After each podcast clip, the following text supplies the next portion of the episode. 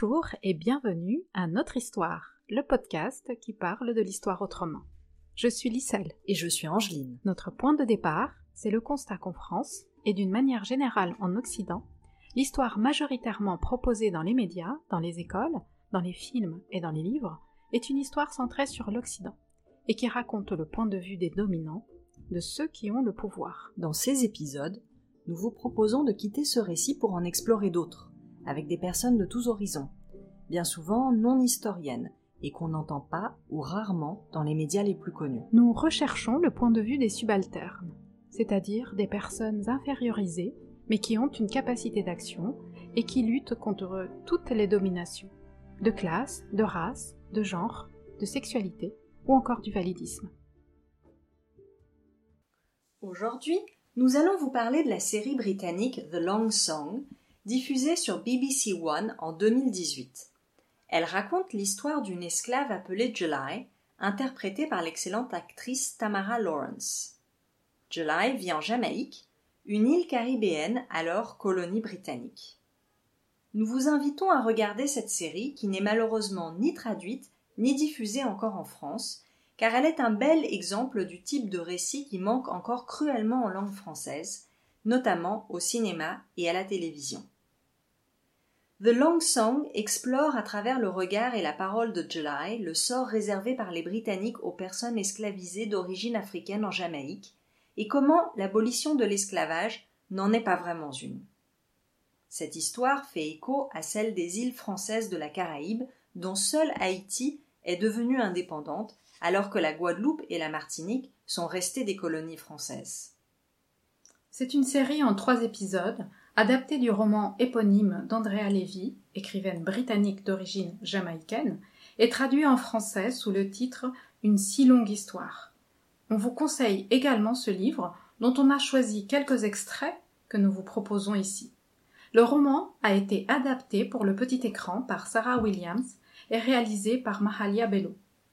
Écoutons la bande-annonce avant de nous lancer dans l'histoire, sans spoiler bien sûr, puis dans les raisons qui nous font aimer cette série.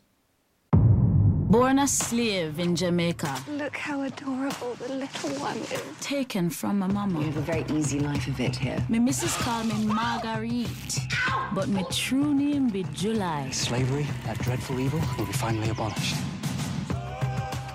They won't rise against us. Dance to your lash. This be my story. This island ablaze. L'histoire se situe dans une plantation de canne à sucre jamaïcaine dans les années 1830. À cette époque, la Jamaïque est une colonie britannique qui vit de la culture de la canne à sucre et qui compte 300 000 esclaves. Les révoltes d'esclaves s'intensifient dans l'île après la révolution haïtienne de 1791 qui aboutira à l'éviction des Français de l'île et à l'indépendance d'Haïti en 1804. L'une des rébellions jamaïcaines les plus importantes est la Baptiste War, qui se déroule à Noël 1831 et qui apparaît dans le premier épisode de The Long Song. Sur les 300 000 esclaves de l'île, 60 000 se soulevèrent alors. La rébellion est violemment écrasée dix jours plus tard, au début de 1832, par la milice des planteurs et les garnisons britanniques. Face à ces mouvements, le gouvernement britannique se résout, en 1834, à abolir l'esclavage.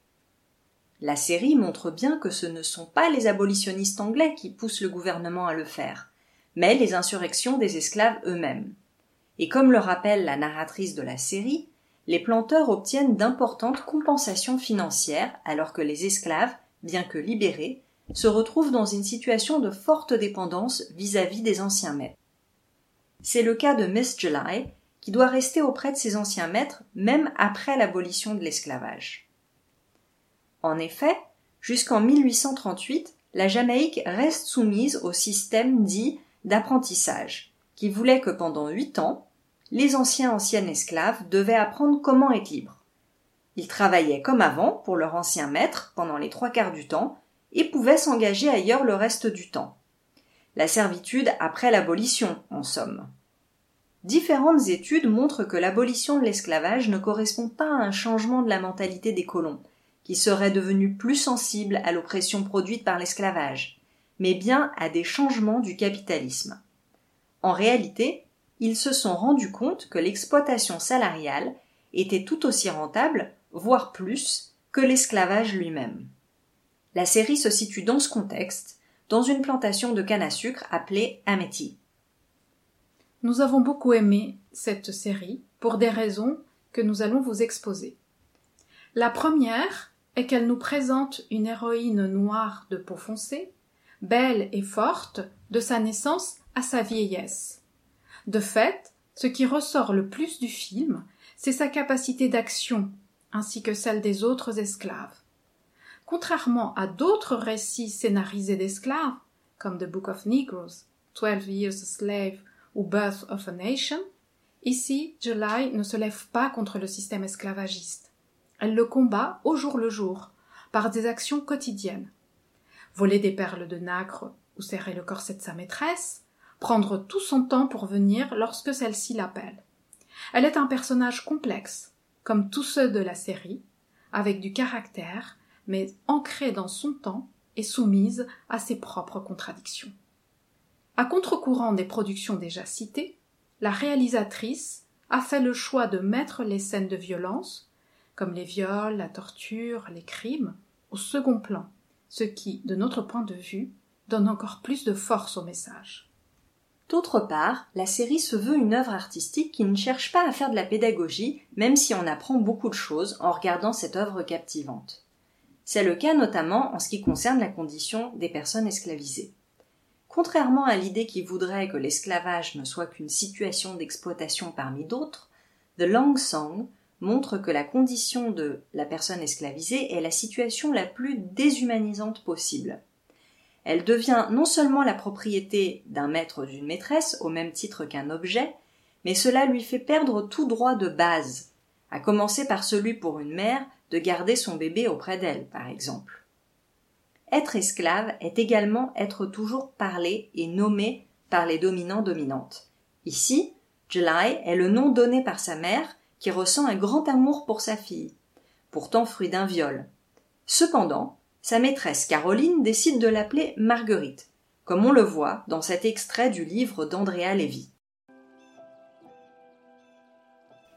Marguerite, Marguerite, voici Caroline Mortimer qui appelle July. Elle avait décidé de nommer son esclave Marguerite, car elle aimait bien la façon dont le nom butait sur sa langue comme un trille. Cependant, seule Caroline Mortimer, en regardant le visage de July, y voyait une Marguerite et ainsi nous devons retourner à mon histoire. Caroline Mortimer était allongée sur son divan, trop affaiblie par la chaleur de mi-journée pour trouver la force de sonner. Marguerite cria-t-elle de nouveau avant de succomber à l'effort nécessaire à son hurlement. La grande réussite de ce film est également qu'il montre de manière très sensible et très juste l'amour et la solidarité entre esclaves, ainsi que leur capacité à se redresser, voire à se guérir. Ce qu'on appelle en psychologie sociale la résilience. July reçoit l'amour de sa mère et le transmet à sa fille. Lorsqu'elle est perdue, elle est recueillie par la communauté marronne ayant fui la plantation. Un autre thème particulièrement intéressant de la série est celui des relations amoureuses, du métissage et du colorisme c'est-à-dire la différenciation des individus selon leur couleur de peau, la plus claire étant considérée comme supérieure. The Long Song montre que bien que des sentiments amoureux aient pu exister en contexte esclavagiste, y compris entre maître et esclave, ceux-ci sont toujours empreints de rapports de pouvoir, et ils sont donc voués à l'échec. En situation de domination, ici de race, de classe et de genre, L'amour est toxique et destructeur. De ces relations sexuelles forcées ou amoureuses naissent de nombreux métis, de nombreuses métisses, classées en fonction de leur degré de blanchité. July, fille d'une femme noire esclavisée et d'un contremaître écossais, rappelle à plusieurs reprises qu'elle est une mulâtresse, bien que cela ne se voie pas. À l'inverse, le personnage de Clara, à la peau claire justement, se targue devant July d'être une quarteronne, c'est-à-dire la fille d'un blanc et d'une mulâtresse, ce qui la place dans une situation sociale supérieure. Dans le roman d'Andrea Levy, la narratrice décrit le colorisme dans ces termes. Une mulâtresse et un noir, ou un carteron et une capresse, auront l'infortune de produire un enfant rétrograde. Et cette sombre progéniture sera renvoyée souper avec les nègres dans les champs. Un mulâtre avec une mulâtresse, ou un carteron avec une carteronne, se retrouveront à allaiter un tentengelaide, un enfant en suspension. Ceux-là ne s'élèveront pas vers le blanc, ni ne retomberont vers le noir. Il n'y a qu'avec un blanc que vous pourrez être sûr d'éclaircir la peau de votre petit. Car une mulâtresse qui s'unit à un blanc engendrera un carteron. Et la carteronne, qui aura des relations avec un blanc, mettra au monde un octavon. Et l'octavone, oh, l'enfant que l'octavone aura avec un blanc aura la vie beaucoup plus facile. Le monde l'accueillera avec un sourire, car il fera son chemin comme une bienheureuse personne blanche. Le dernier argument, et non des moindres, c'est le soin de la mise en scène de The Long Song. Les images sont très belles, avec des jeux de lumière qui subliment spécialement les personnages subalternes. La protagoniste a la peau foncée, tout comme la majorité des esclaves de la plantation. Une attention toute particulière est portée aux détails historiques concernant la maison des maîtres, les champs, la ville, les cases des personnes esclavisées, mais sans aucun misérabilisme. La série captive tant par sa beauté que par sa justesse historique et humaine. La Jamaïque obtient son indépendance en 1962 et reste membre du Commonwealth, une fédération des anciennes colonies britanniques qu'elle abandonnera en 2012. Nous vous quittons sur un morceau du chanteur jamaïcain Kabaka Pyramide, intitulé Never Gonna Be a Slave. Vous trouverez les détails des références citées dans ce podcast sur nos pages Facebook et Instagram, sur lesquelles vous pouvez nous contacter pour participer à notre histoire. Merci de votre écoute et à bientôt.